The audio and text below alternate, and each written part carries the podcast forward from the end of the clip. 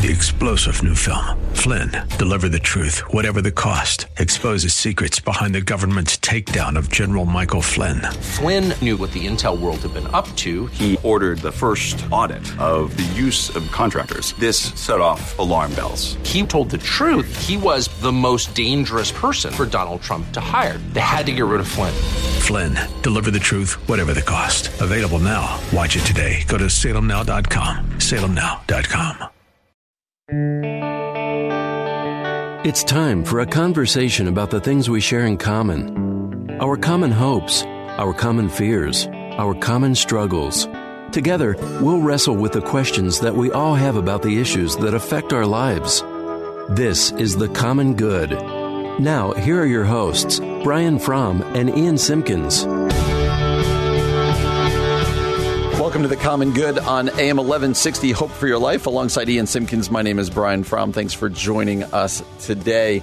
It's not just Tuesday today, man. It's the day you and I have been looking forward to this week. Huntley Brown is going to be in studio for three segments. You guys are in for a treat. Starting at 4:20, and I'm giddy excited about this. As well you should be. Why are you so giddy, though? Let people know. So I remember when I was at Wheaton, Huntley Brown used to come there. He is an unbelievable piano player, but then also, as we're going to talk to him about today, an author, a minister, just has all sorts of different things. But as a piano player, he is just dynamic and energetic, and there's not much. And he's going to play today for us, which we've never done in the studio. And but I'm just, when I was at Wheaton, he would come every year and do a chapel, and it was everybody's favorite chapel. Oh, you've mentioned that. That's right. His daughter was in a couple of weeks ago, maybe a month or two ago, to talk about her book, and he was here with her, just proud papa, just videotaping her the whole time. All of it. Yeah, he's awesome. You know, like you and I like to talk. We like to discuss things, but having guys like this is kind of a real highlight to do in a show like this. Well, and we have the same alma mater as well, so we're like Judson brothers. You're Judson buds. Mm-hmm. You're both from Jamaica. Hey, that's right. And it's going to be great just for Huntley Brown's accent. Like that Jamaican accent, every time I hear it, I'm just like, puts everyone in a good mood. I'm happy. But my guess is, you know who's more excited than you and I? PJ, producer John. PJ, who's also a piano player. I think Huntley's going to be playing his piano. He is. Oh, he is. Nice. My personal and only piano, and I brought it all the way from home. Woo! I'm super excited. You should have him autograph it, like one of the keys. Well, thanks, PJ. Thanks for that sacrifice. Yeah, so I think PJ, he's ready to roll today, but I'm excited. Anyway, that's what's coming up next for the rest of the hour, starting at 4:20, so... if you're not able to listen to it on your radio, go ahead and hit up the podcast later, and it will be well worth your time, I'm sure, because it's... Anyway, I've talked enough because I'm excited. Me too. But anyway, we are glad you're joining us today. Facebook, The Common Good Radio Show. That's The Common Good Radio Show. Twitter, @CommonGoodTalk. That's @CommonGoodTalk. Podcast, wherever it is you get your podcast, Google Play, Apple Podcasts, other hosting sites. You can find us online at 1160hope.com. Well, as we do a show like this, I think if you're like me, you start to see the same kind of news kind of come through in different packaging, right? Every couple months, it's the same one. So this kind of religious freedom one, we felt like we were talking a lot about wedding cakes. And now there's a new one that's come out that has to do with, I believe it's wedding videographers. Mm-hmm. And so this is out of the National Review. It says a federal court strikes a powerful blow for free speech and religious freedom. Let me read a little bit of it, and then you can react. Earlier today, this being August 23rd, the Eighth Circuit Court of Appeals upheld the constitutional order, limited the reach of expansive non-discrimination laws, and protected a Christian couple from having to choose between their business and their conscience.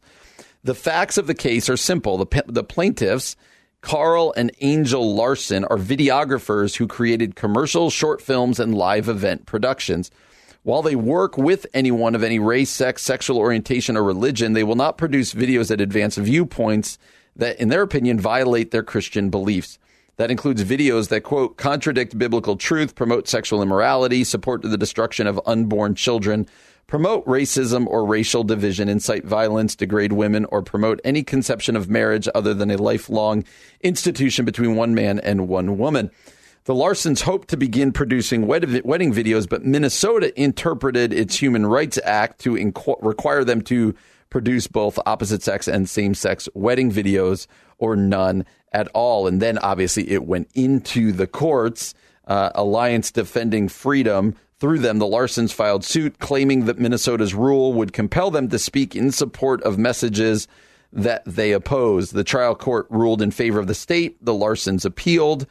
And one of the key constitutional questions is that of the First Amendment. And it goes back, and the Eighth Circuit said this, that they could produce videos and not be compelled to do ones of same-sex marriage. So that is kind of a big story for free speech, religious freedom. I'm curious, what is your reaction to that? Well, I want to read a little bit from a different source. I'm always trying to, how can I be balanced in this, you know, and as we know, probably all too well at this point, sources are incredibly biased, right?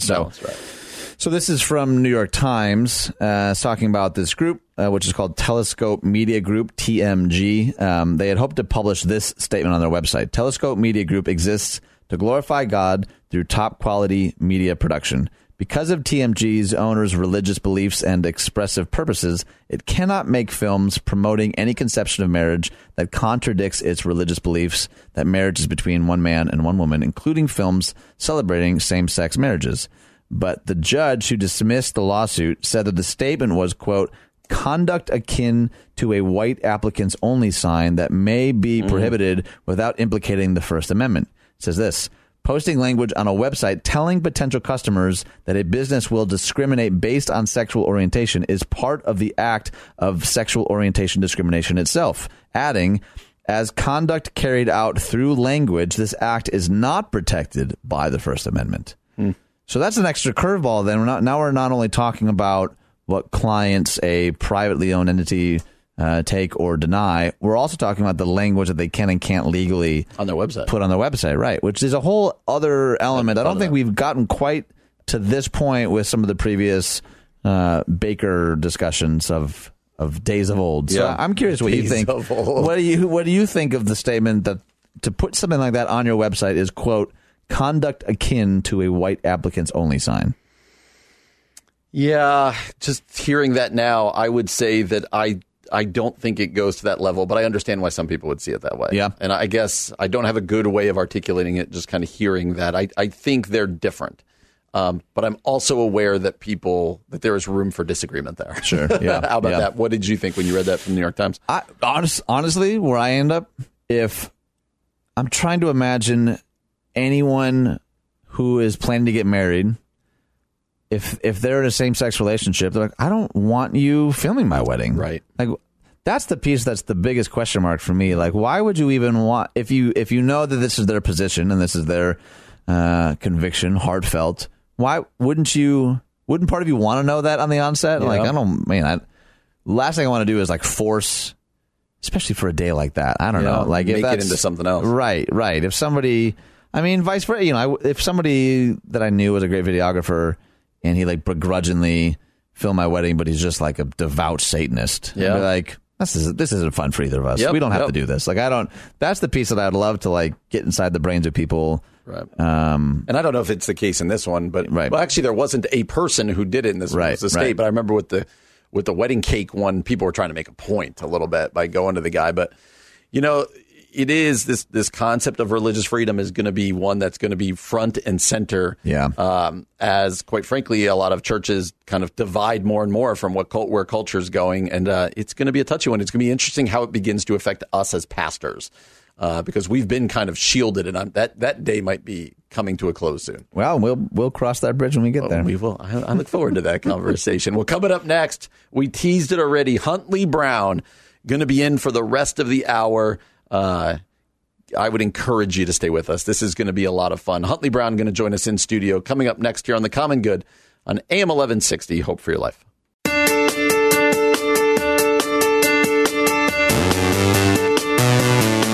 Welcome back to The Common Good on AM 1160. Hope for your life. Alongside Ian Simpkins, my name is Brian Fromm. We're glad to have you joining us today. Well, Ian, every now and then, we enjoy every segment that we do, right? Like, we just have to throw that out there. But every now and then, we get pretty excited about what we're about to do, right? There's a couple of stinkers in our past, for sure. We enjoy most of them. I'll say most of them. How can you know what's good if there's not bad, right? But, yeah, you know, that was deep. Very poetic. But every now and then, you and I, there's something on the calendar where we're like, all right, I'm super excited about that. And today is that day. Today is that day. As for the next, I don't know, three segments or so, we are going to have the pleasure to be joined by Huntley Brown. Huntley, thank you so much for joining us today. It's an honor to be here, man. Good to be with you guys. Oh, thanks, absolutely. Man. Well, a little bit of background. Huntley graduated from Judson University. Woo! There you go.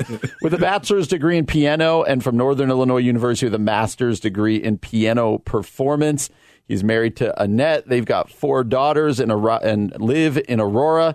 And Huntley is an author, a pianist, a minister, and all sorts of other things. And so, Huntley, I guess I want to start all the way in your background. So give us a sense of the journey. Born in Jamaica, and now you're here in Chicago playing the piano and doing amazing concerts and amazing things. Walk us through that journey a little bit. You know, all I can say is God has a sense of humor. That's the only way you can explain a Huntley Brown, you know. Like you mentioned, I grew up in Jamaica. I grew up in a poor family, but we had lots of Jesus. Mm. I mean, my parents made sure that we went to church. Sundays we went to church, and Wednesdays or Thursdays, Friday and Saturday. So I got to know Christ early on. Mm. And when I was 9 years old, I made a personal commitment, you know, to follow Christ. And the question I had early on was, am I going to heaven or hell? Yeah, right. That was the one writing question I had. Everyone would come to church and say, am I going to heaven or hell? Yeah. So just before I got to high school, I saw a film called The Burning Hell. Mm-hmm. And after seeing that film, I ran to the altar and I gave my heart to the Lord. And that night, I was truly transformed. Wow. I was transformed. The next day I got up, I felt something was different. Wow. And I knew my life had changed. And that's the first change. The second change happened. My parents decided they wanted a piano. We could not afford a piano in our home. Mm. But my mother believes that with God, all things are possible. Wow. So we went by this school where some nuns were teaching a convent, and they had this old, dilapidated, rat-infested, roach-infested piano. My mom decided to buy this piano. Of course. And they said to her, well, give us $50 for the piano. So she paid $50. We took the piano home. And that's how I started to play. No kidding. Wow. Thank God that she did, right? Because I've heard you a number of times. I remember the first time I came to Judson, I think you actually played one of the very first chapels I was there. I remember thinking, who is this guy? Like, I just wanted to know your story. And you gave us a couple of kind of pointers from your life. And the thing that's standing out to me is that because you worked with the Billy Graham Association, you've actually played a personal concert in Billy Graham's home. Is that right? Yes, that's correct. Would you just tell us about that experience? That was truly one of the highlights of my life. Really? Mm. You know, Billy Graham truly was my earthly hero. I had a few heroes, and I was over in Ireland, Belfast, I think, many years ago, and I met Billy Graham's daughter, Ruth. Oh. And I said to Ruth, you know, Ruth, I love your parents. Mm. I'd love to meet them one day. I was a part of the Graham Association for many years, but never met Dr. Graham at the time. Mm. And Ruth said, well, let me see what I can do. So she came back home and she called me. She said, well, are you free this weekend? Stop. I said, I kid you not. Wow. That weekend. Yeah, well, a couple weekends after that. I mean, that's crazy. It was amazing. Wow. And so I got down there and I got there Friday. But when I got there Friday, Dr. Graham's driver said, do you want to see George Beverly Shea?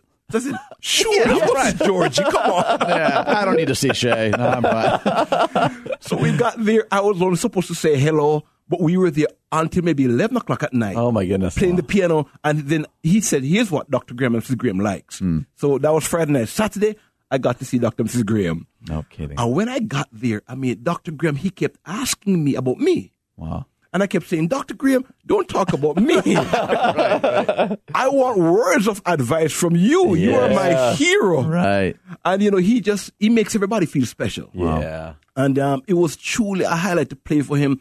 In the beginning, they brought Mrs. Graham in her wheelchair before the piano. Mm. And she just gave me a request.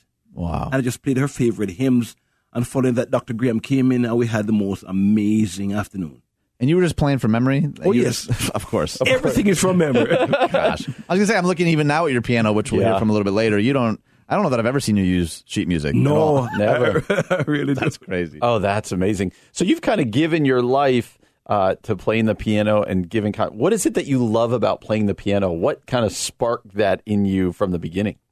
You know, Playing the piano is like worship. Mm-hmm. It's like something inside of me that I want to give God back, something he's given to me. I believe God gives everybody a gift at birth. Mm. What we do with this gift is what we give back to God. And so when I discovered God gave me the gift to play the piano, I decided to use this gift as a tool of worship. Wow. I just want to make God happy. Mm. So when I play the piano, I feel like I'm making the Lord happy. Yeah, I love that. So one of the things that actually, Brian and I, because we're both pastors, the topic that keeps coming up is how on earth do you balance like family and ministry? Because it feels like so often those lines get really blurred, and I know that you're traveling and you're writing and you have all these requests. How do you personally balance sort of ministry and family life stuff in the midst of all the chaos? That's a great question. Mm. And I'll tell you what I do. Many years ago, before I got married, I saw a program on television with George Benson, I think his name is, guitarist, famous guitarist. Yeah. And he was on tour. And he came home and his wife asked him a question that literally changed my life. Really? And the question was, their little daughter asked her, said to her, Mommy, where does daddy live? Oh, my God. Oh. Where does daddy live? Heartbreaking. And when I heard that question, I said, Huntley Brown, you better figure out how you're going to balance family with ministry. Yeah. So what I did, I decided early on that my family came before my ministry. Mm-hmm. Many musicians will travel for 3 months and they're gone a long time. I never do that. Mm. The truth is I am home more than I'm gone. Wow. Mm. So I travel mainly weekends. If I'm going internationally, I'll go 1 week, then I'm right back home. Years ago, I would go to Korea for 1 week, come back home, then go to Korea again. Wow. I make sure that I'm home more than I'm gone. That's number one. Number two, I make sure my prayer life is more important than my musical skills. Oh, that's good. So I spend time in prayer, and I make sure as a family, we pray all the time together. Yes. And I make sure that my kids know that they are more important than the music or the ministry. That's so good. Yeah. So like you know, when I was in college at Wheaton, Huntley used to always, it was a tradition, it was always the chapel before fall break. So all the kids are excited to go on fall break. Yeah. And I don't know how the tradition started, but Huntley Brown came in every chapel before fall break was Huntley Brown. So you knew it. All 4 years I was there. Mm. And you always brought the house down with, I believe it was When the Saints Go Marching In. It was how you ended every chapel. You remember? I still remember this. Like these chapels were. That's amazing. You go through 3 chapels a week and you're like, no, let's just be nice and say not all of them stick in your mind. And, but these do. Right. These do. You know, Brad, I must share for this story about that. The first chapel I did at Wheaton, I thought I was in trouble. Here's what happened. You have this wonderful Steinway grand piano, and I think I was playing the Lord's Prayer, and there's a huge rumble, and in the middle of the song, I broke a string. Oh. It was so loud, it was almost like a gunshot going up. Pow! I was going to say, I've never even heard that before. I know. It was amazing. And I said, Huntley, they will never invite you back. Afterwards, all the students lined up saying, man, it's a clean break. Yeah, right. And I became like a legend at Wheaton. How does one even break a piano string? You play it hard. You know, apparently. I have a black belt in the martial arts.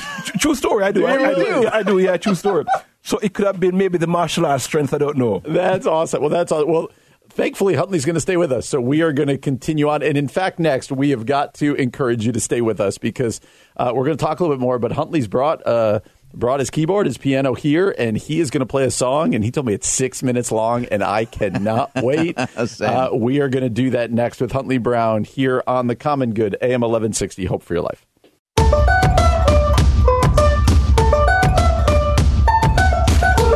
Good on AM 1160, Hope for Your Life. Alongside Ian Simpkins, my name is Brian Fromm, and we are honored to be joined right now by Huntley Brown. Huntley is an author, a minister, he is a pianist, and he has crazy stories. So before you play for us, between segments there, you were telling Ian and I about the time you were the featured artist at the Concert for Peace in Ireland, and we both looked at each other and said, that needs to go on the radio. So can you tell us a little bit of that story? Sure. You know, I was over in Coventry, England, many years ago with the Billy Graham Association. And while there, I met Reverend Alan Mitchell from Ireland. And he said, would you like to come to Ireland? I'm like, sure. Why not? Yeah. I didn't believe he was serious, but he really was. So he flew myself and my wife over. Wow. We got there. The whole tour. Then he called me back and he said, Huntley, I have an idea. I said, what idea is this? Right. He said, well, I want to do a concert of peace. featuring both sides, and I want you to be the featured artist. Wow. So I said, let me get this straight. You want to bring Northern Ireland and the Republic of Ireland together under one roof and put little Jamaica me in the middle of all of this? Sounds like a TV show, right? So I'm going to have to pray. But anyway, we did the first concert. It was an unbelievable success, and it getting bigger and bigger and bigger. And we'll have the concerts at the Waterfront Hall, which is like their Carnegie Hall. Wow. And the last one we did, because I was able to witness peace come to Ireland. Wow. I mean, it was a truly an amazing story. But the last one we did, we had the Queen's Band from England, and we had the top Irish band on the same stage. Wow. And the media came and they said to us, what are you guys doing? This had not happened since 1927. Oh, my goodness. Wow. And we literally, I'm not saying we did it because, you know, you cannot take credit for what God did. Yeah. But we literally saw peace come to Ireland. Oh, what a powerful story. That's amazing. That's incredible. Well, Huntley is going to play for us, which I just sit back, man. They might take us off the air and just have him do this 2 hours a day every day now. I'd be okay with that. And so let's go ahead, and we are going to have the pleasure to listen. This is Huntley Brown.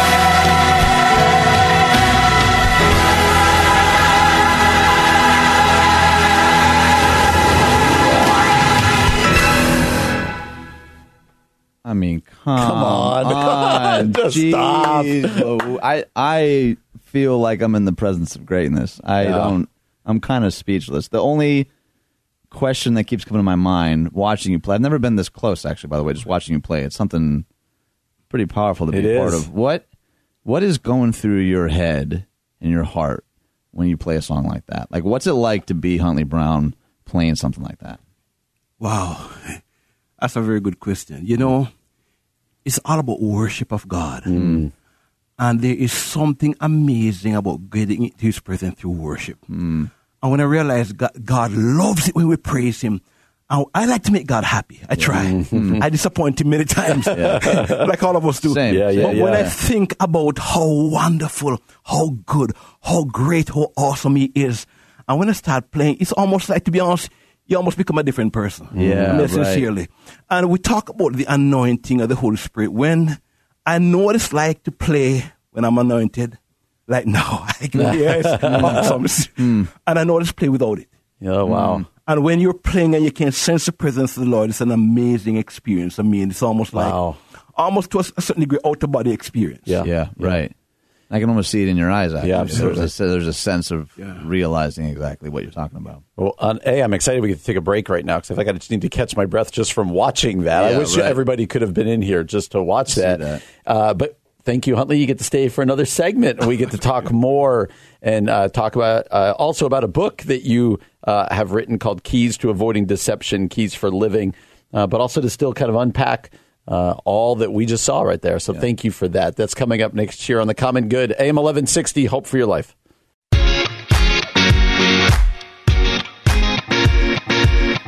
Welcome back to The Common Good on AM 1160, Hope for Your Life. Alongside Ian Simpkins, my name is Brian Fromm, and we've had the pleasure to be joined for most of the past hour by Huntley Brown. So, Huntley, thank you for giving us so much of your time today. This is really fun. I'm still catching my breath. Selfishly, we're going to say we need to do this again. Yes, no kidding. Anytime. Awesome. You heard it, folks. He said anytime. That's a promise. So, Huntley, you also, besides touring and playing the piano, you somehow found time to write a book called Keys to Avoiding Deception. Why don't you tell us a little bit, why'd you write a book? What's this book about? You know, a couple of years ago, I read a few verses in the Bible that literally scared me. Mm. No, like I mentioned, I have a black belt in the martial arts. Yeah, right. So, not too many things scare me, but these verses from Matthew 7, 21 to 23 literally scared me. They said, not everyone who says, Lord, Lord, shall enter the kingdom of heaven, but only those who do the will of my Father in heaven. The verses go on that day, many. When I saw the word many, I got concerned. It said, many will say to me, Lord, did not we do all these things in your name? Mm. And Jesus is going to say to them, depart from me, I never knew you. Mm. After reading those verses, I got scared, and I had two questions. The first question was, who are these people? Yeah. Who is Jesus talking about? He's obviously talking about people in church on Sunday. Right. And the second question I had was, what do I need to do to guard myself to make sure I never hear those words, depart from me, I never knew you? So I went on this journey, but I discovered the journey started earlier. After leaving Judson University, went to Judson. Went to Northern Illinois University. Mm. And when I got to NIU, they were asking me questions I couldn't answer. Mm. Questions like, how do you know there's a God? Mm. How do you know the Bible has not been tampered with? How do you know all roads do not lead to God? And at the time, I didn't have adequate answers for their questions. So I went on this journey, and I had a meeting. Here's a true story. I had a meeting with myself. Mm. I sat down and I said, Huntley Brown, let's talk. Let's have a chat. I said, Huntley, why do you believe what you believe? Yeah. And after examining my belief system, I discovered my belief system was not based on my own critical thinking, but on what I learned from my pastor, my friends, and my parents, etc. So the question I had was, what if there are things they taught me that was wrong? Right. How would I know? We all know today how many worship leaders and pastors are walking away. Mm. And I want to address that as well if we have time. But when I discovered that, Huntley, you need to know why you believe what you believe, I went on my own journey. And going on my own journey, I had to discover God for myself. Mm. And so I said, Huntley Brown, what is deception? Deception is believing you are right when you are wrong and you do not know it. Wow. That's what deception is, believing you're right when you're wrong, you don't know it. Yeah. So I went on a journey to kind of solidify my own belief system. Yeah. No kidding. All right, so here's what I've been thinking listening to you talk. So piano playing is one form of artistry, right? Yes. Writing, authoring a book is a whole different form of artistry. You mentioned the black belt thing. It's literally called martial arts, That's right? Correct. So you're an artist in the truest sense of the word, but I'm curious, I don't know if you've ever thought about this. What is it like shifting gears into different kinds of art forms? Because I imagine writing a book almost feels like flexing an entirely different muscle than like learning a song or writing a song. What's that artistic journey been like for you, like kind of dipping a toe in so many different kinds of waters? You know, can I use a modern day analogy? Yeah. Think of the movie The Matrix. Yeah. It's a movie where you go to the phone booth and they give you this download. Yeah, right. I feel the same way about God. I believe that God has different gifts for different people. No, right. There are certain gifts that you get at birth where God gives you. But I believe if you go into God's presence and say, God, I want to reflect you. I want to represent you. Can you anoint me to do something beyond myself? And he'll anoint you to do different things that you would not be able to do normally. Yeah. Because people think of me just as a pianist. But I said, but God, I have something to say. I want to have an impact in the world. Will you anoint me to write? Oh, wow. Will you, you know, the scripture says, Proverbs 3, verse 6, in all thy ways, acknowledge him. He shall direct thy path. Yeah. So I make sure I kind of go into a serious time of prayer to say, God, here I am. Use me. That's really good. Yeah. So I was just thinking of this when you were telling us stories about being over, you know, doing the Concert of Peace or at Billy Graham's house. Just you must look back in amazement at the places you've gone, right? And it's amazing. Is there like a bucket list item or two? Like, I want to play there or I want to go there. Is that not how it works? I'd be curious what's on your bucket list. No, you are right about that. You know, sometimes I pinch myself. Yeah. I mean, I really do. There's a couple countries I still want to go to. I haven't been to Australia yet. Oh. We can make that happen. Yeah, a remote. The common goods coming with, though. You got a deal. I have not been to Australia, so I definitely want to go to Australia sometime. Yeah. And, you know, let's see. That's a very good question. What is on the bucket list? Yeah, right. You know, we have had God's been good. You've done a lot. Yes. Yeah. He's been good. So do you have other projects that you're working on? I don't even really know what your like calendar or workflow even looks like. Do you have something that you're like, yes, right now, this is the next project or the next baby that's really like kind of captured your attention? Yes, I have about 3 or 4 different things I'm working on right now. I'm working on 2 new books, but here's an idea. And, you know, I am the artist in residence at Judson University. Yeah. So I have a great idea I want to talk to the Jamaican government about. Want to set up a mobile music school system in which people around the world can type into Skype or some other form of technology. Yeah. And you can sit right in your living room and impart that knowledge to them while they're overseas. Wow. So that sounds fantastic. I've been working on that, and you can implement that in Africa, you can implement it in the Caribbean, but I'm still working with all the details for that right now. That's amazing. And you mentioned a couple of things. So 2 books? Yes. The same time you're keeping somehow juggled in your brain? That's right. I mean, what are those about? You know, I'm doing a book on devotions. As a matter of fact, as a family, every single day I write, well, I should say every weekday, I write a devotion for my family. No kidding. If you're on Facebook, you can look on Facebook. I posted one today for everybody to see. Really? Yeah. But my daughter went to school. She's in college. She said, Dad, I cannot find a good devotion. That's what she was at the time, until my daughter wrote her book. So I decided as a family, I am going to do a devotions book for my kids every single day. No kidding. So I've been doing one for the last 2 years. Wow. Now I feel guilty as a dad. I was saying, you're such a better person than we are. I need him to be dad in residence at my house. Can I Skype in for that? Yeah. How to be a good dad with Huntley Brown. Awesome. So you've told us so many different projects. You've got books. You've got, I'm sure, a touring. You're all over the place. Where can people go to find out how they can see you? Website, Facebook. Give us all the information so people can keep up with you. Just remember my name, Huntley Brown. And .org, so HUNTLEYBROWN.org, O-R-G. And also we're on Facebook. We have 2 pages. You have the Huntley Brown Ministries page, just like. Yes. Or just type in Huntley Brown and you'll find me. That's perfect. All right. With the 30 seconds we have left, I would love to know, for anyone listening, whether they've known you or not, how can we be praying for you? You know, pray for me right now. We're in a season of, how should I describe it to you? Challenges. Yeah. You know, my mother is fighting Alzheimer's right now. I'm sorry. And that has really been a heartache for all of our family. Yeah. But pray that the Lord will give us direction for this next season. Yeah, absolutely. Absolutely. Well, Huntley, thank you. So this has been, I don't know if everyone else out there enjoyed it, but this has been super fun for us. Yeah. Everything. And we are grateful. We'll take you up on the offer to have you back in sometime. You get to go Australia with you. We'll go Australia with you. We joked off air, if you know, as I close, if you could take us out with little chopsticks, maybe, you know, like. So inspiring. That's like asking Michael Jordan just to take layups. You know what I'm saying? So anyway, he even made chopsticks cool. He did. He did. Well, you can find him at HuntleyBrown.org. HuntleyBrown.org. Keep up on everything, where you can see him. where you can read them. Huntley, thank you again. For Ian Simpkins, my name is Brian Fromm. This is The Common Good, AM 1160, Hope for Your Life.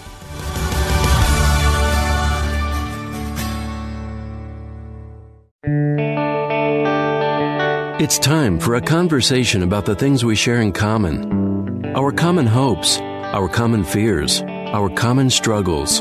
Together, we'll wrestle with the questions that we all have about the issues that affect our lives.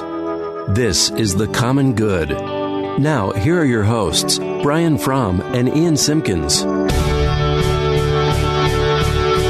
Welcome to The Common Good on AM 1160, Hope for Your Life. Alongside Ian Simpkins, my name is Brian Fromm. Thank you for joining us on this Tuesday evening. We're glad to have you with us. You can continue the conversation at Facebook at The Common Good Radio Show. That is The Common Good Radio Show. Twitter at Common Good Talk, at Common Good Talk. And find our podcast wherever it is you get your podcast. Can we just take a deep breath and bask in the Huntley Brownness of the last 45 minutes? Bask is the right word. Can I also say this, though? Sometimes, like, his general positivity and vibe, like, he's obviously mega talented. Yes. That's definitely one part. He's just so great to be around. Like, he's such a humble dude. I just feel like when he's with you, he's like really like dialed in. I don't know. I appreciate him so much. Yeah, I really did enjoy our time together. If you don't know what we're talking about, we just had Huntley Brown in studio for the last 45 minutes or so. The beauty is you could go find that at the podcast. That's so right. Wherever it is, you get your podcast, search The Common Good. And you will find us, and you see our two smiling faces. Click on that one. My apologies for those faces, by the way. At some point, we'll need to either redo the pictures or just embrace those pictures. Yeah, I vote the latter. No, the former. The former. Sorry. I always mix those up. Wrong. It's funny because in the pictures, I'm wearing a shirt much nicer than I've probably worn in the 8 months we've done the show together. Yeah, we have it framed on the wall in the studio, actually. The shirt itself. The only thing Brian's ever worn this nice. Oh, that's funny. So if you didn't know already, we are getting towards the presidential election and going head first into the presidential election. And with that, the Associated Press released an article August 26th about Pete Buttigieg, and he is the mayor of South Bend, Indiana. He is running on the for the Democratic nomination to run against President Trump or against Joe Walsh, I suppose.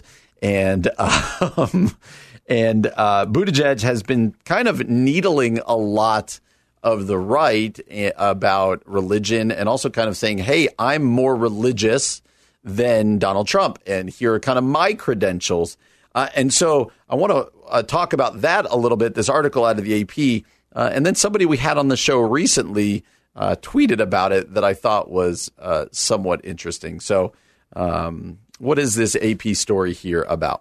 Oh, great question, Brian. Let me pretend to know. No. So there's a question about climate change. And here's how Buttigieg responded. He said, "There's a lot about the stewardship of creation that is in Scripture that I don't see being honored by the administration right now. Not to mention the stuff about loving your neighbor and taking care of the least among us and feeding the poor," the South Bend, Indiana mayor said. The crowd of about 250 at a Mississippi River park in southeastern Iowa this month erupted with cheers. Republicans for a half century have built a loyal following among white evangelical Christians, but Buttigieg, like no other Democrat seeking the 2020 presidential nomination, is trying to demonstrate that there's a strong religiosity among Democrats, too. President Trump's reelection fortunes are rooted deeply in the unshakable support among religious conservatives, but Buttigieg's regular references to his own Christian faith offer a counterweight that could be an influential asset in Iowa and beyond as Democrats parry, is that right, the secular labels that Republicans have tried to apply to them. So what I think is so interesting about this is that one sentence, demonstrating that there's a strong religiosity among Democrats, too. That already, I imagine some people are hearing that and their blood pressure is increasing. And I would ask you just take a deep breath for a second, because I think, and we read this article 4 or 5 weeks ago, where generally the assessment that the right has of the left and the left has of the right is typically pretty wrong. And there's all these studies to kind of support the idea that, like, we tend to think the worst of whoever the other team is or the other voting party is. And what I think is so interesting about Buttigieg is that he seems to actually know his Bible pretty well.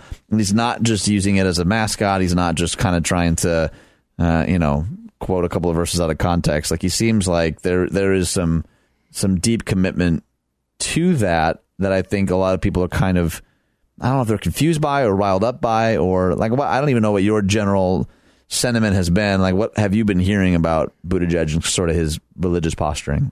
So I think that there is Buttigieg. I think it's showing a bit of a disconnect between progressive Christianity and more conservative Christianity. And kind of that is interesting, because even in the article, it says he is shooting for the progressive Christians. Right. Like, you can't, in this conversation, you've got to acknowledge that Buttigieg is a married gay man, which is disqualifying for a lot of more conservative Christians, but exciting, I would say, for more progressive Christians. And so he's shooting at a certain one. But this article even says, not since Bill Clinton has a Democratic candidate talked so much about faith and tried to court a faith angle. Mm. And then he even says he's trying to back away from that. He's like, I don't want to sound pious. I just want to have conversations of faith. He says great stuff about welcoming the stranger and visiting those in prison and other things.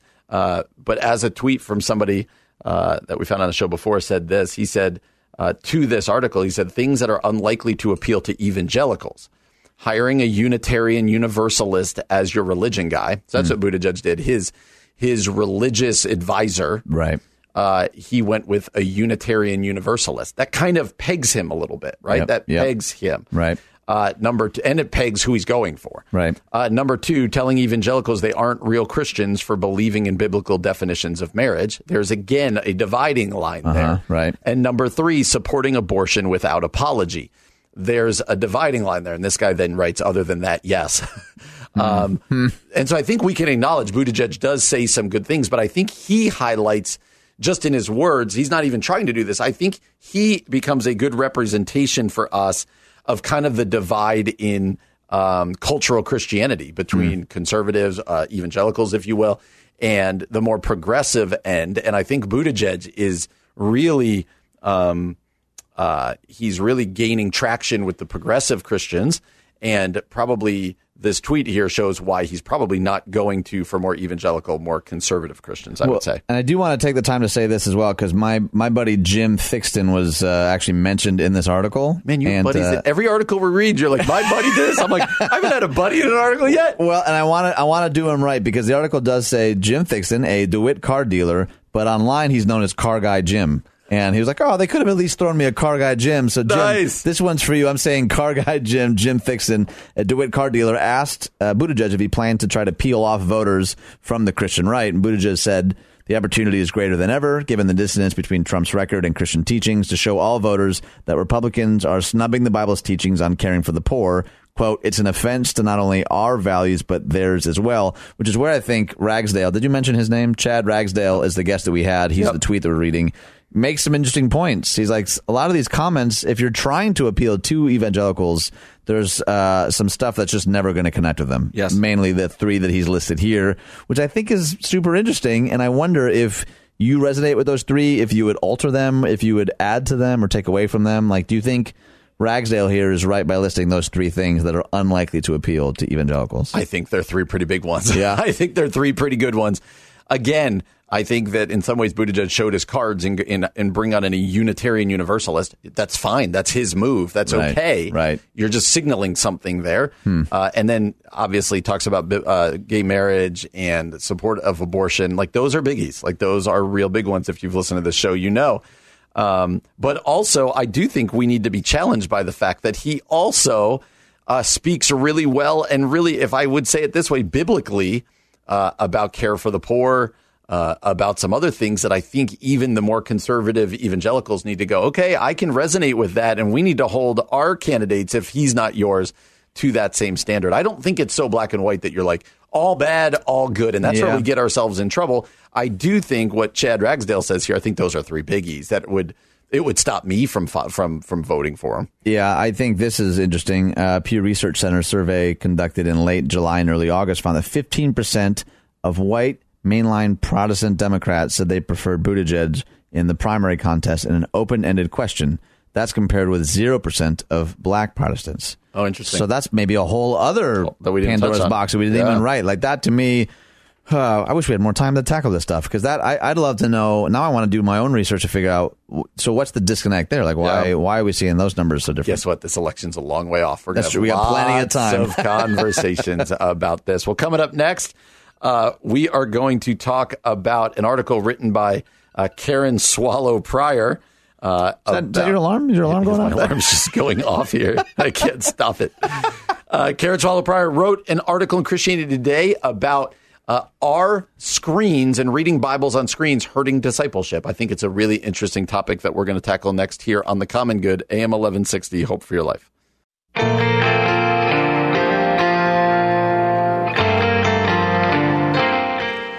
Welcome back to The Common Good on AM 1160. Ooh, that was good. That was nice. I'm trying to meet the music where it's at. Meet the music where it's at. The forthcoming book by Brian Fromm. Meet the music where it's at. It's just a picture of you shrugging your shoulders. I don't know where to meet you. Oh, that laugh and voice. That other one you hear is Ian Simpkins. My name is Brian Fromm. Thanks for joining us on this Tuesday afternoon. You can find us on Facebook at The Common Good Radio Show. That is The Common Good Radio Show. Twitter is at Common Good Talk, at Common Good Talk. You can find us online at 1160hope.com, and you can podcast us wherever it is you get your podcasts.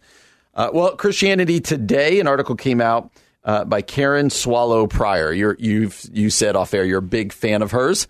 And I most certainly am. Good. She's brilliant. Prof at Liberty. Mm-hmm. Is that correct? Mm-hmm. Prof at Liberty. So you can follow her at KS Prior, P-R-I-O-R, and you can see a lot of her work. But it's entitled this at Christianity Today, Screens Are Changing the Way We Read Scripture. She writes, Christianity is a religion of the word. People are a people of the book. These distinctives have defined the Christian faith from the beginning, even before the age of print that brought us books. As we enter what many are calling a post-literate age, pastors can help remind people that the essence of the Christian faith centers on the Word. So she writes, long before the printing press and widespread literacy, God was cultivating a relationship with his chosen people focused on the written Word. The words God carved into a stone at Mount Sinai, included a caution about images, setting up a peculiar word-based relationship with his followers that contrasted starkly with the image-worshipping pagan nations surrounding the Israelites. This trend continues throughout church history, according to David Lyle Jeffrey in People of the Book. And it says, despite the centrality of the written word from the beginning of God's revelation, many generations of believers were unable to read the Bible for themselves. So before the Reformation, biblical words passed through priests, supplemented by images depicted in stained glass windows and drama troupes. Performing biblical stories, these symbols offered rich beauty, but images alone cannot convey the abstractions of doctrine. Thus, in the pre-literate age preceding the Reformation, the Bible was delivered and understood only in pieces. And then it goes on and on to talk about how the written word becomes the focus. What were some of your I see lots of stars and lots of underlines for you. What are some of the things that you highlighted here? So here's what I find really interesting. I think this is kind of This is where she begins to land it a little bit. She writes, more than half of Bible users include some form of digital reading, searching, or listening in their Bible usage. A survey reported in a 2015 Journal of Religion article titled E-Reading and the Christian Bible finds that a majority of respondents, 58%, cited ease and convenience as a major advantage of digital Bibles. Pastors must consider whether this characteristic is one they should tap into or disciple people away from. That's such a good question. Many churches already provide physical Bibles during services, but a gentle nudge to use them instead of a Bible app, a page number to help them flip to the correct spot, and a few extra seconds before reading the passage aloud may be worth the slight inconvenience. I think that is so spot on because there's at Poplar Creek, we actually did this where we had the Bibles underneath, which as an aside, I found this like sweet deal and I got in like a box of 300 for a nickel or whatever. And, really? And like half of them were missing whole books of the Bible. And I didn't discover this till 2 or 3 weeks into it. People are like, hey, are we not a fan of 1 Corinthians? And I was like, What? Did each Bible, were they missing the same book in the Bible? No, they weren't. No, so it was a nightmare. So I had to like gather them all up, and then they shipped us new ones, and Crossway totally took care of it. But it was like numbers on the screen, and we're going to take a little bit of time. And I was such the curmudgeon because people are like, can't we just use our phones? And I'm like, you can if you want to miss out on the fullness of what it means to like hold physical copy like that. To me, actually, even 15 years ago, and I probably didn't have the language for it. But I was like, I think there's significance in this because so much of what's screen related is just passive recipient of information, right? Yeah. It's how we view TV and movies most of the time. And the idea of like physically holding something I thought was really interesting. And, you know, how we've engaged with Scripture over the centuries has looked drastically different, right? Yeah. It was, I mean, it was an oral tradition. And then it was a written tradition where you would gather together still with people and someone would read it.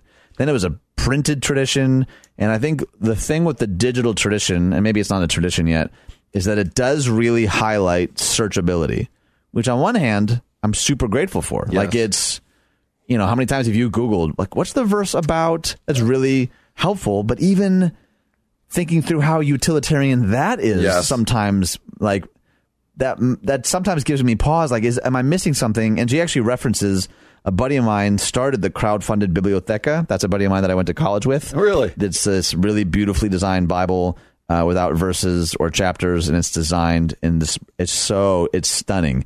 And he made it raised over $1 million. Like it was this, like people crying out for a long form print physical. And I think that kind of response shows people are wanting something to distance themselves from this purely digital engagement. And I think sometimes as churches and pastors, we're not doing enough to actually speak to that. I guess a fascinating conversation. What she says is something we've just done within the last couple of months at our church.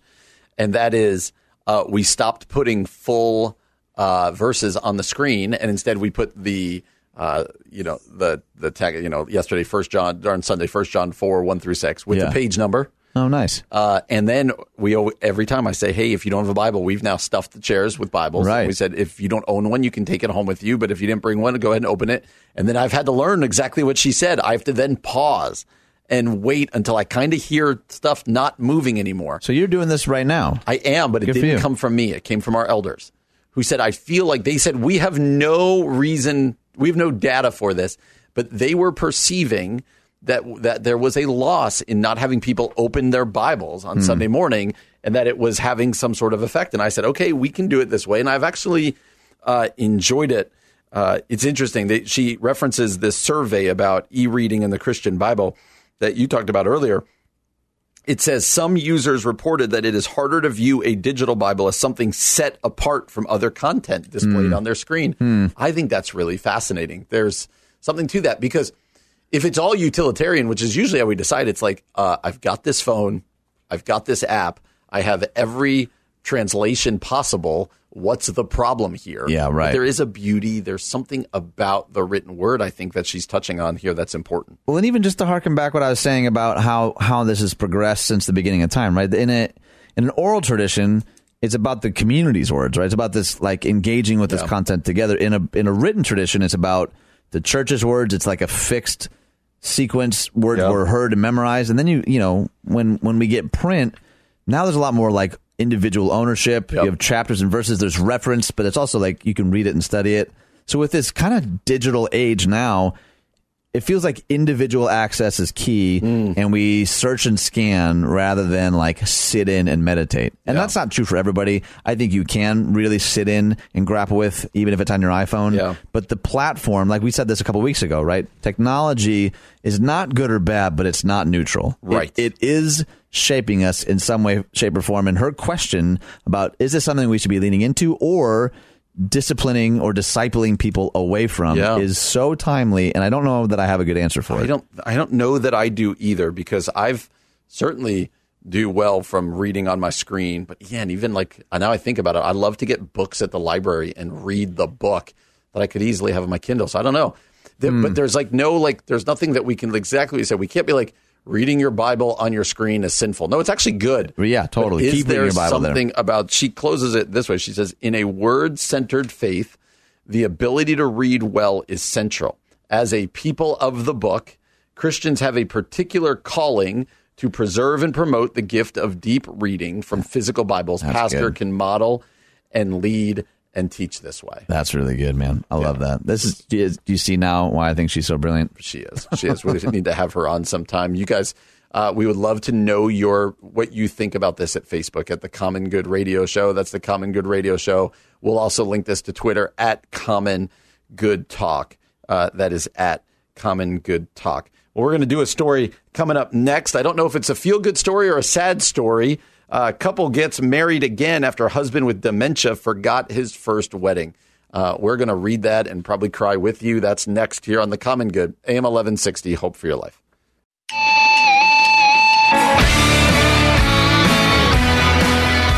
Welcome back to The Common Good on AM 1160, Hope for Your Life. Alongside Ian Simpkins, my name is Brian Fromm. Thanks for joining us today. You can find us on Facebook at The Common Good Radio Show. That's The Common Good Radio Show. On Twitter at Common Good Talk. Well, before we jump, we're going to do a little curveball here. Before we jump to the topic we just teased, you had some more thoughts in the break about the one we just discussed, Karen Swallow Prior's article in Christianity Today called Screens Are Changing the Way We Read Scripture. And guess what? We're the bosses of the show. So when you say let's go that route, we could go that route. What were some of your follow-up thoughts on that? Can I just read some of it? I would love it. Because I feel like we just didn't have enough time to get in all of this. So this section is called Paper or Pixels. The act of reading is not natural to the human brain. While scientists see reading in terms of evolution and adaptation, reading is in some way supernatural or at least unnatural. In her book, Reader Come Home, The Reading Brain in a Digital World, neuroscientist Marianne Wolfe explains that reading is not hardwired in the human brain the way language is. Not only does the remarkable plasticity of the human brain make reading possible, but the activity of reading creates new circuits in the brain. These aid in learning abstract and creative concepts that go beyond the brain's genetically programmed functioning. Reading demands, quote, extraordinary cerebral complexity, Wolf says, and the brain requires years for deep reading processes to be formed.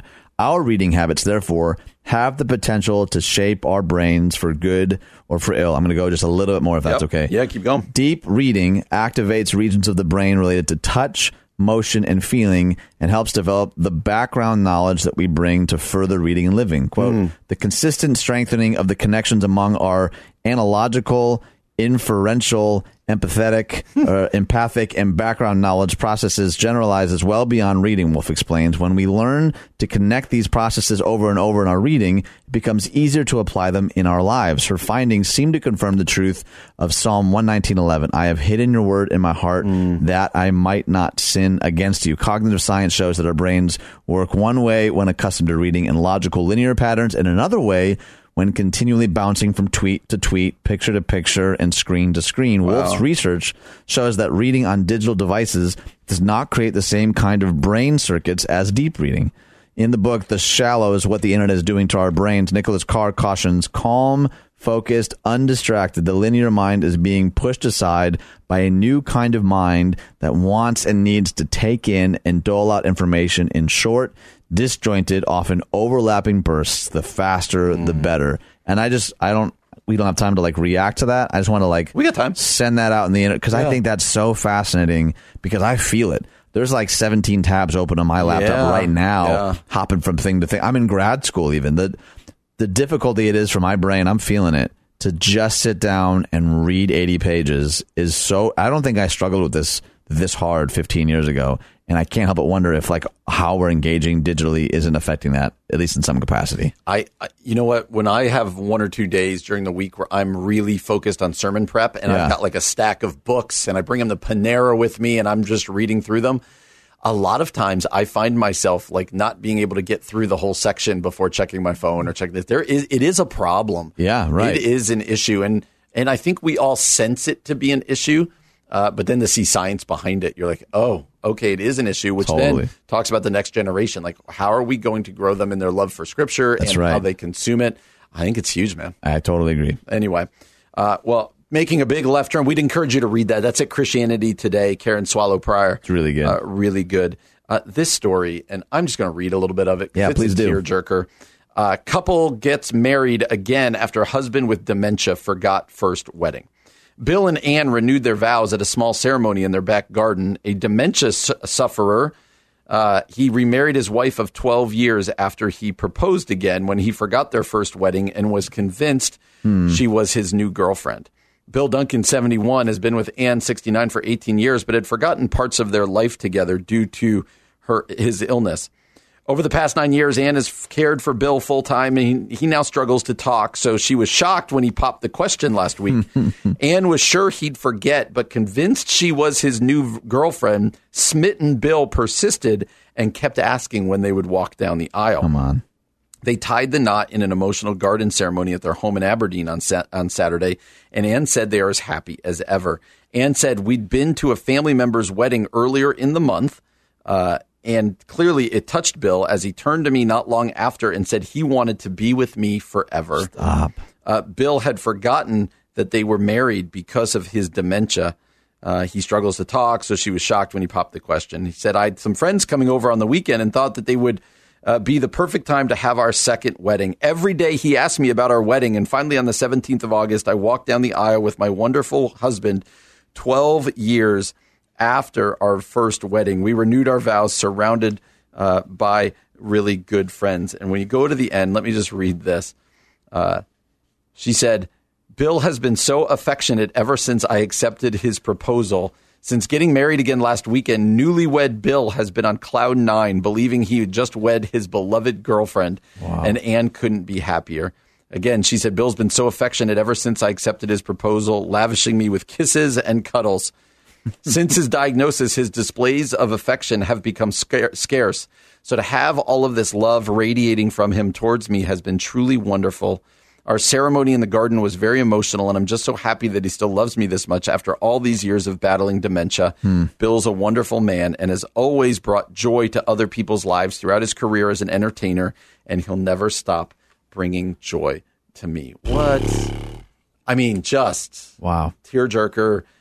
And I just love that he seems like, I don't know if you've ever dealt with anybody who had dementia, who had Alzheimer's. I had a grandmother die of Alzheimer's. And like, you do forget who they were before, right? Like you forget. And I can't imagine that in a marriage situation, even though, you know, we've all vowed through sickness and health, till death do us part. And so she gets this like glimpse back into who he was, and just the way the mind works. It's just really heartwarming. I'm super fascinated too by the perseverance of love in the face of like truly devastating neurological sickness. Like, I don't know. This is going to make me sound curmudgeonly as well, but it feels like there's so much flippancy in the area of vows and love and commitment. And so true. We commit, but if it doesn't work out, then I mean, I was just listening to a podcast too that was talking about the speed with which Hollywood couples break up. Sometimes it's like less than a week. And I'm like, why are you even bothering with the ceremony? Like that just seems, and now you're just making a mockery of the whole thing. It seems like, and for him to have this seemingly really earnest, honest, like deep love and affection to the point where it like powered through whatever his body or brain was struggling to do and landed at the same conclusion. I just have to marry this girl. I have to. Isn't that crazy? It really is. I think that's beautiful. It is beautiful. He said at the family wedding before that, she said, "Dancing together helped us forget dementia for that moment. And it was like my old husband was back in my arms. It was beautiful." Like you've seen those clips going all around of like people with Alzheimer's who just aren't there. And then like a song comes on and they think like, I cry at them. Oh, and I'm same. Like, oh, and, but there's a documentary about that, by the way. Is there really? You know, a lot of documentaries, but B, just like the reminder that just because they, you know, the mind is going, that person, that loved one is still there. And to see the vows that, like you said, they committed to one another are still holding tight. I don't know. You and I like to throw out stories sometimes that don't have some deep point. Well, maybe this does have a deep point. I think it does. Maybe it does. What am I doing there? Maybe this does. Yes, love your spouse well. Stay committed. Totally. And that's the beauty of marriage. Yeah. The documentary is called Alive Inside. It came out in 2014. It's an Alzheimer's documentary specifically, but this guy kind of stumbled accidentally onto that. He was working in a hospital or maybe even just volunteering. And there's a guy who had been nonverbal for like years and found out when he was born and found some music like from his childhood, popped in the earbuds, and he like lit up and started singing and dancing. Way. And he's like, is there something to this? And so they do this with like hundreds and hundreds of patients across the country now, people who have been completely non-responsive pop in some of their favorite music from their childhood or from when they were married, and their brains are lighting up and they're speaking for the first. I'll get choked up just thinking about it. You got to go watch it. It's a beautiful documentary about the power of music and love and that kind of stuff. This is kind of what we were saying too. We want to. There's so much ugliness in the world. Yes. Sometimes we just want to throw some beauty out there. And we've done that today, giving you Huntley Brown in this story. Yeah. We'll have to take a right turn for tomorrow's show. So we would encourage you to read that article. And you know what? If you're married, love your spouse well till the end. Love your spouse. Live up to your vows. Love them well. Well, speaking of right turns, we're going to go from that emotional nice story to the craziness that is the end of the show, where our producer, PJ, and Keith Conrad, our executive producer, find crazy stories from the internet. That's coming up next here on The Common Good, AM 1160, Hope for Your Life. Here's some weird stuff we found on the internet. Here's some more weird stuff we found on the web.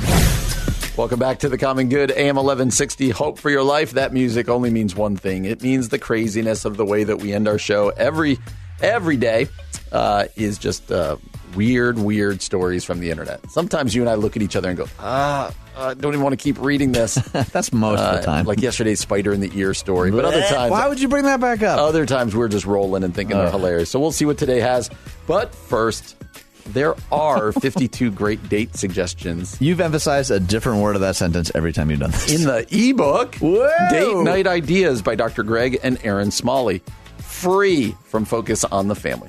Just download it now from 1160hope.com, keyword marriage. That's 1160hope.com, keyword marriage. Where do I put the keyword?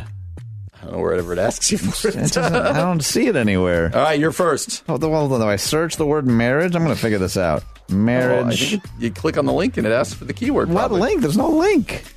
Okay, you can't question the reads that we have to do. There it is. So you got to type it in the search bar and then winter. Yeah, there it is. Okay, 1160hope.com, keyword marriage. We'll walk you through it if you need help. All right, out of England. Parents shocked by python slithering out of daughter's room. Oh, my gosh. No. Animal rescuers in Britain said a couple were shocked to find a 3-foot python slithering around their 5-month-old daughter's nursery. No. Oh, my. RSPCA said the Tadgeworth, Surrey couple spotted the python exiting their daughter's room earlier this month and heading down the stairs. The baby's father called his brother, as well as the RSPCA, which I don't know what that is, and the local police, and the girl's uncle was able to arrive at the home in time to corral the snake and take it to a friend for safe storage in a terrarium until it could be collected by rescuers. The young royal python was very friendly, so I was sure he was an escaped pet from a nearby home. I took him into our care, but thankfully we were able to find his owner and return him. Snakes. Why did it have to be snakes? We need a new snake drop. Snake one. That snake one's good. Snake one. It said the next door neighbor, it was their python, had been missing since May. Holy cow. Washington State. Man says Ariana Grande told him to cut power lines to keep KGB from spreading toxins. That checks out. I think so. A 41-year-old Maple Falls man reportedly seen cutting power lines and damaging meter boxes told sheriff's deputies he was doing so as instructed by Ariana Grande, to prevent Russian KGB agents from poisoning the U.S. with nuclear toxins. Deputies responded after witnesses reported that a man named Greg had cut power lines in a meter box. Oh, Greg. They then allegedly cut power lines from a power pole and inside a power meter box. That is where deputies found him, still cutting lines. He told deputies that he worked for the U.S. government and that he was disabling the boxes to prevent Russian KGB agents from poisoning the U.S. with nuclear toxins transferred through power lines. He also reportedly said Grammy Award-winning recording artist Ariana Grande told him to do it and that he worked for the U.S. military. We're through the looking glass here, people. Here's my question. Yeah. What if he's telling the truth? That's very possible. Also, didn't we learn on the show that she pronounces her last name Grandy? Nope. Was that not on this show? Was that another show that I don't know. Did? Okay. My kids are right in the wheelhouse of Ariana Grande, and that's at least hello. I do know Grande is not how she pronounces it. I know that for a fact. We're going to test that one out. All right, I concur to that, though. You concur? It is. It is Grandy. It is Grandy, which that's a whole other segment. Whatever. Canada. Police search for suspects after $187,000 cheese shipment goes missing? Yeah. That's a lot of cheese. Police in southern Ontario say they're on the hunt for a man who allegedly made off with $187,000 worth of cheese. Provincial police say the cheese went missing from a business in Oxford County last Friday. They say a man came to business and claimed a shipment of cheese that was originally bound for New Brunswick, but after the man allegedly loaded up a trailer and drove away, reports surfaced that the shipment never arrived at its destination. Guess the drop before he goes to it.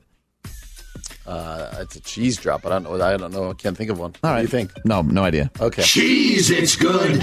I thought that was a great cheese drop. In reality, that ship was heading for Wisconsin. Was it, though? I think so. Oh. Straight up the Mississippi. I'm just kidding. Indiana. Toddler taken to hospital drunk on schnapps. Grandma arrested. No. An Evansville woman is facing a neglect charge after police say the grandchild in her care drank enough alcohol to send him to the hospital. The child's mother says her mother, 42-year-old Chantel Merriweather, was watching the child. When she picked him up, he was falling asleep and drooling.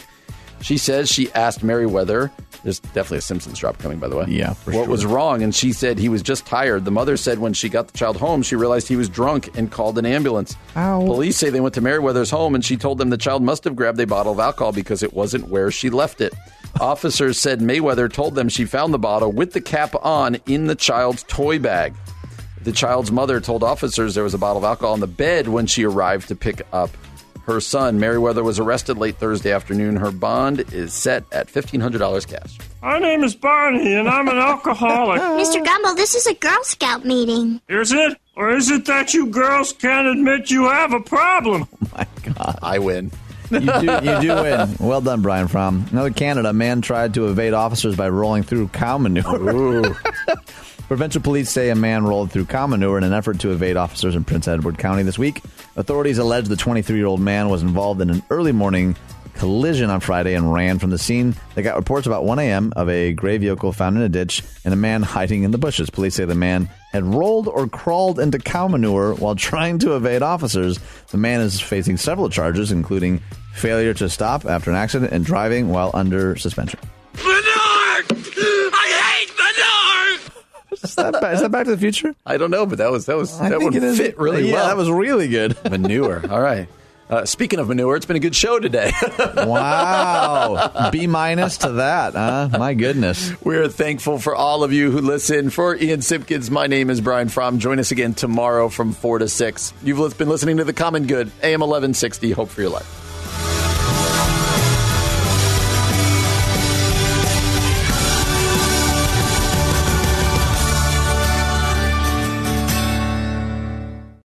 Three-star General Michael J. Flynn, head of the Pentagon Intelligence Agency, knew all the government's dirty secrets. He was one of the most respected generals in the military. Flynn knew what the intel world had been up to. He understood its funding. He ordered the first audit of the use of contractors. This set off alarm bells.